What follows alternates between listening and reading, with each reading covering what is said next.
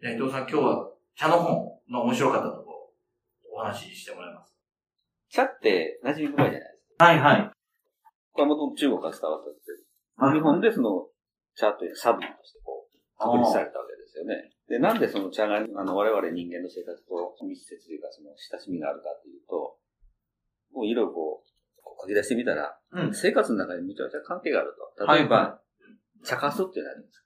ああ、面白いですね。日常茶飯事のあれの茶。ああ、から茶目っ気があると。ああ、面白いですね。茶の間。ああ、から、茶飲み友達。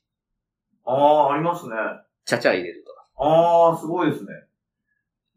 そう見ると、なんか茶というのは日本、人間の生活、普段の生活の中にこう入り込んでみたいな。面白いですね。あの、なんか硬い線の利休とか、なんとか流でなんか裏線に汚線形とかじゃなくて、あ茶って、うんあの、銅に行くときって、うんまあ、佐渡うんに行くと、あの、今の話はちょっと別な方にあるじゃないですか。うんなんかこう、文化をせり詰めたような世界観があるはいの。もあるわけですよね。最初はその、茶碗に溢れる人間性っていうのがうんうん。で、これなんだろうなと。まず本を見たときに、これもともとその100年ほど前に、はい。岡倉天心、岡倉角蔵でしたうんが、英語で書いたもの。はいはいはい。で、まあ翻訳書で読んだんだけど、原文どうなんだろう気になって、はいはい。英文を収録した。はいはい。で、その最初のその、茶碗に溢れる人間性っていうのは、The Cup of Humanity をそういうふうにやる面。白いですね。で、うん。茶道はティーセレモニーって言いますよね。おー。でも、この岡倉天心は、うん。ティーイズム、イズムをつける。おー、面白いですね。イズムっていうとこう、なんかこう、主義とか。主義ですよね。考え方っていうか。で、そういうふうに見てると、いろいろも面白いんで。で、で、茶道と関係あるその華道、花。うんうん。あの花の使い方は、その西洋のフラワーアレンジメントと、はい。日本の華道の花、花の扱い方は全然違うと。あ西洋の方は花を浪費してると。ー。で、日本の華道は、もともと始まりはなんかこう、散った花を、お坊さん、仏教が水に浮かべて、その、散った花も生かすという。面白い。命の扱いですよね。そうそう基本は。で、茶室の話があって、うん。うんうん。茶室ってあの、こう、こうちっちゃいところありまますよね。刀触れないとかいうやつですよね。で、その茶室の話が、これ建築の話、日本の建築の話はいはいうんうん。で、その、茶道で生ける花というのは、その季節とか自然と関係うん。だから、桜の時期は桜だし、なんあかそう自然と一体化する。あ。ああ、面白いですね。あ、それがある意味イズムだっていうか、そうそうあの、セレモニーのがちょっと形式寄りですもんね。そうね。じゃなくて、価値観っていうか、価値観。うんうん、世界観みたいなものが、ティーンを巡るものとしてうん存在してる。で、そこにあるある意味何ですか、そこの今、言ってくれてるのは、まさに価値観の大事なところについては、花を一つ取ってみても、ただそれが消費的に飾られるんじゃなくて、ある意味、生かすというかね。生かすとかいうか、つまり自然を大事にすっていうことですね。つまり自然を僕らの何か楽しい場所の手段、道具にするんじゃなくて、自然を一つ目的としてうん、この場所にもなんか再現するっていうか。うまさにこうエコロジうんうんうんうんうんうんうんうんうん。茶道ってなんかまず茶だけに見えるけど、茶だけじゃないよ。で、しかも、茶だけじゃないって言ってグッズがいろいろあるっていうんじゃなくて、なんかそれはイズムだから、世界観っていうか、価値観だよみたいなことを、ー、思想。思想ですよ、まさに。思想ですよ。そうです。それをベースになってるのはこう、東洋の思想なんですよね。西洋とうんうんうんうん。あ、とても面白いです。それが、えっ、と、その本の構造としては、茶を巡るものに、日本の思想が現れているという形でうん紹介している、海外は。ああ。それ日本の、東洋の、まさに今の価値観みたいなのが、こう、端々にというか、出てきますね。出てきてる。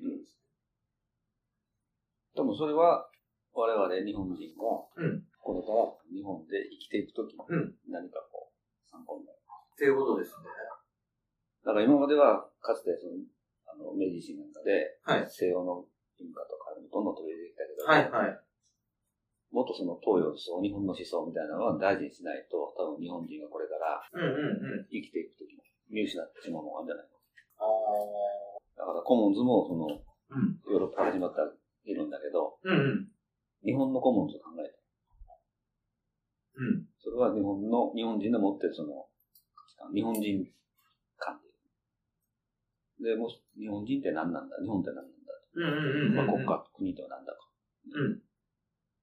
で、それをもう一回見直そうって言うんですよ。他にも今日持ってきてないけど、日本人論最高。はいはいはい。なんでそういうことを考えるのか。ああ。それはあの、まあ、他にも下にもあの、辻のあの、フード、フードじゃないやつで、フードを読んだあの外国人の人が確か下に置いてあるんですけど、つまりあの、ふさんが言ってくれてるのは、ある意味、これが進んでいくからこれ持ってこいよっていうんじゃなくて、やっぱりこうさっきおっしゃったように自然が周りにあって、生活があってっていうところの中の、ある環境、フードまさにが、ある意味形作ってきたというか、あの無理なく形作ってきた何かこう自然観というかうん世界観というか、それは面白いですね。う。ここの付録のところに、うん。茶の本以外にその、岡倉天心が書いた東洋理想という本があって、それも、はいはい。えー一部紹介してあるんだけど、はい。この中で面白いなと思ってるのは、うん。いや、日本の原風景って田舎中山間はいはいじゃ。ないですか。うんうん。ああいう田舎っていうのはその単に山とか川とかの自然の地形だけが言ってるんじゃなくて、うんうん。その土地にある風習とか、はいはい。まあ、地域の社会、組織うんうん。とか、人間的要素や伝統が結びついてできてるんだ。うんうん。はい。で、えー、そういうのがその、人生功労の喜びと悲しみを分かち合った人々の間でのこう、心の優しさとか友情、うんうんうん。そういうその、まあ、まさにサードです。うんうんうんうんうん。そういうものが日本にはあったはずなのに、どんどん近代化に西洋的なはいはいはい。社会で、かえって今ほら外国人が旅行で田舎に行って、ああいうところに。いか、行きますよね。うんうん。だから、その、ないものを見てるわということですね。はいはい。あれも同じですもんねそう。あの、ほっといたら。あの、見てくれば、あのうん、都市って。け。そう。都市はどこ行っても同じ。同じですかね、東京も大阪もアメリカ、ニューヨークも同じですよ。基本的には同じですよ。あまあ、精神的な豊かさみたいなそこがあるんじあ。うーん。ゃん。効率的じゃないけど。なんていうか、いただいてもらってのはあれか、その、我々が心地よいと感じるとか、うん。なんかそれを愛おしいと感じるとかっていうものは、なんか別にあの、まあ、万国共通な部分もあるけど、うん。多分僕らなりに、あの、オリジナルな部分、多少あの違う、うん。まあ、に日本だけじゃなくて東洋もかもしれない。そういう部分が、なんていうか、あんまこう、さっきの話も、サードプレスの近いもの、なんかあの、ちょっと捨てられちゃってる忘れられちゃってるから。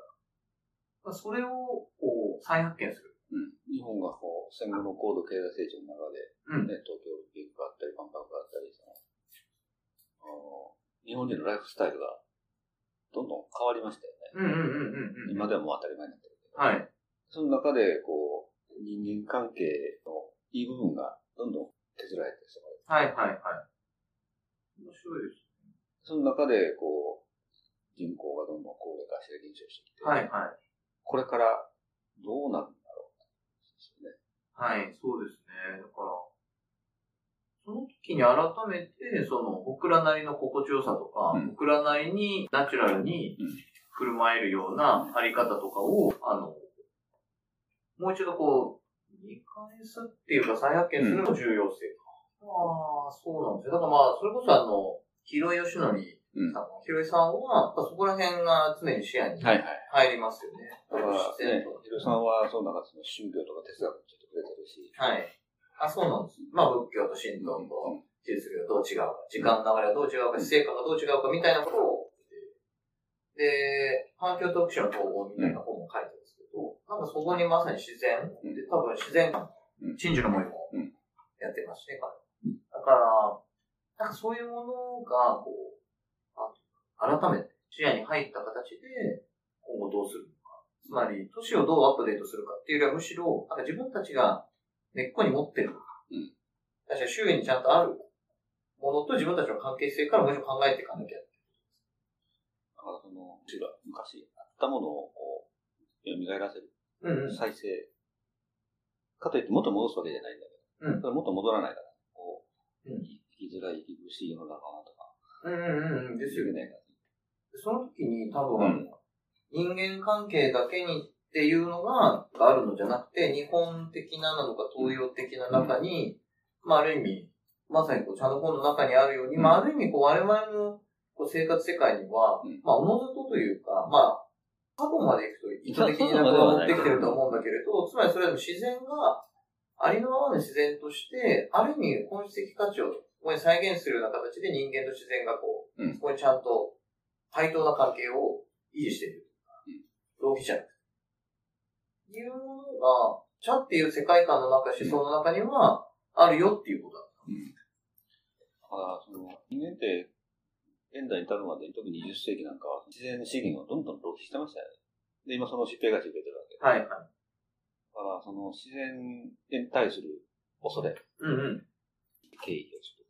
うん。そういう気持ちが、うんまあ、多分、普段生活の中でそのことあんま感じないではいはいはい。あー。で、それって、あの、ちなみにこの、僕ちょっとこの本は拝見できてないんですけど、こうそこ、そういうものにつながるような、なんていうかこう考え方みたいなのが、うん結構こう、盛り込まれてるってことはい。うんうんうんうんうんうん。で、やっぱちょっと面白いなと思うのは、あの、おそらくですけど、あの、自然を丸まま見に行っても、僕らってパッとわかんないわけです。自然ってどう価値、そこに秘めてるのかだけど、こういう銅になってたり、様式にある意味一つ落とし込まれた時には、ある意味純化するじゃないですか。うん先日められるじゃないですか。ただそこに再現されてる自然は、ものすごい自然のエッセンスがギュッとなってるから、感じやすくなってるのかなっていう気は。だからもう、全くこう、形式化されてしまうと、わかんなくなっちゃうけど。うんそうそうそう。でもその中に、まだ息づいている部分っていうか、多分優れた、まあ、他のものは、西洋のものはちょっと私はかったんですけど、おそらく、茶道、さっきおっしゃってたように、季節を感じて、あの、その花をもうちゃんと持ち込むとか、ちょっと私なんですけど、なんか向こう側が空いてて、なんか向こうの景色をなんとかやらないですああ、その、借景か。借景のそういうのもある。ありますよね。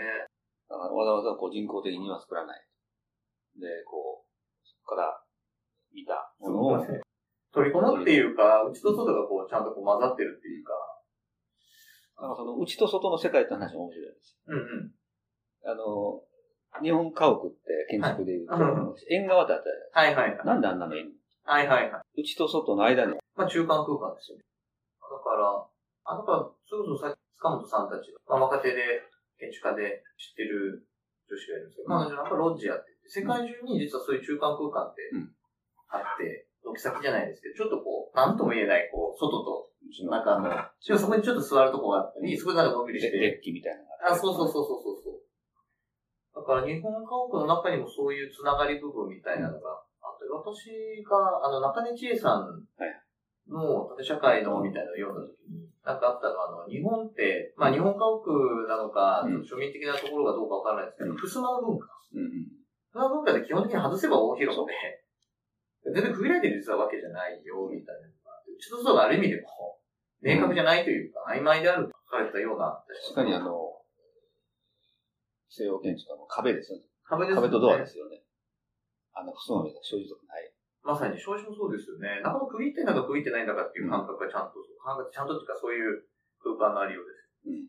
でも面白いですね。なんかあの、茶とは関係ないけど、うんあの、街の構造の中です。まあ、この辺も書かれてる。路路地ってあるじゃん路地。はいはい、ロジあります。路地裏とかうんうん。うんうん。ああいうのは非常に人間的な。面白いですよね。ロジも面白いよなまあ、ある意味行き止まりのところっていうか、そうそう。まあ、あそこも、路地になると、さっきの道路とはちょっとまた違ってて、少しあの、合間の空間っていうか、中間的な空間っていうか、ありますよね。あの、もう、特に入入りたくなんですよ。うん。確かに街歩きしていくといい路地を見つけに行きますよね。いや、僕もわかりますね。ちょっと生活の匂いもしながら、軒先に素敵な花が飾ってる人たちもうん結構いたり。まあ、結構多いじゃないですか。あの、素敵に空間を作ってる。まあ、もちろん水まいたりもするだろうし。そう。それとその、地域の個性、街の個性が共に見れるんですよね。ああ、面白いですね、それね。ああ、いや、それは逆にダムなんかは結構ああると思うありますよね、多分ね。だかから路地裏に個性を見ていくっていうか、街のありようを見ていくっていうか。まあ、ベッドタウンだとそんなに面白くないんだよね。もう、どこ行っても同じような。同じですよね。あ、それも面白いですね。なんか路地裏にあるあの空気感っていうか雰囲気っていうか。まあ、ある意味そういうところにサードプレイスがあるかもしまあ、ある意味一つのそれですよね。いや、僕もちょっと興味があるんですよ。なんかこう、いや、茶ってそのままなんで。もともとあの、漢方みたいな。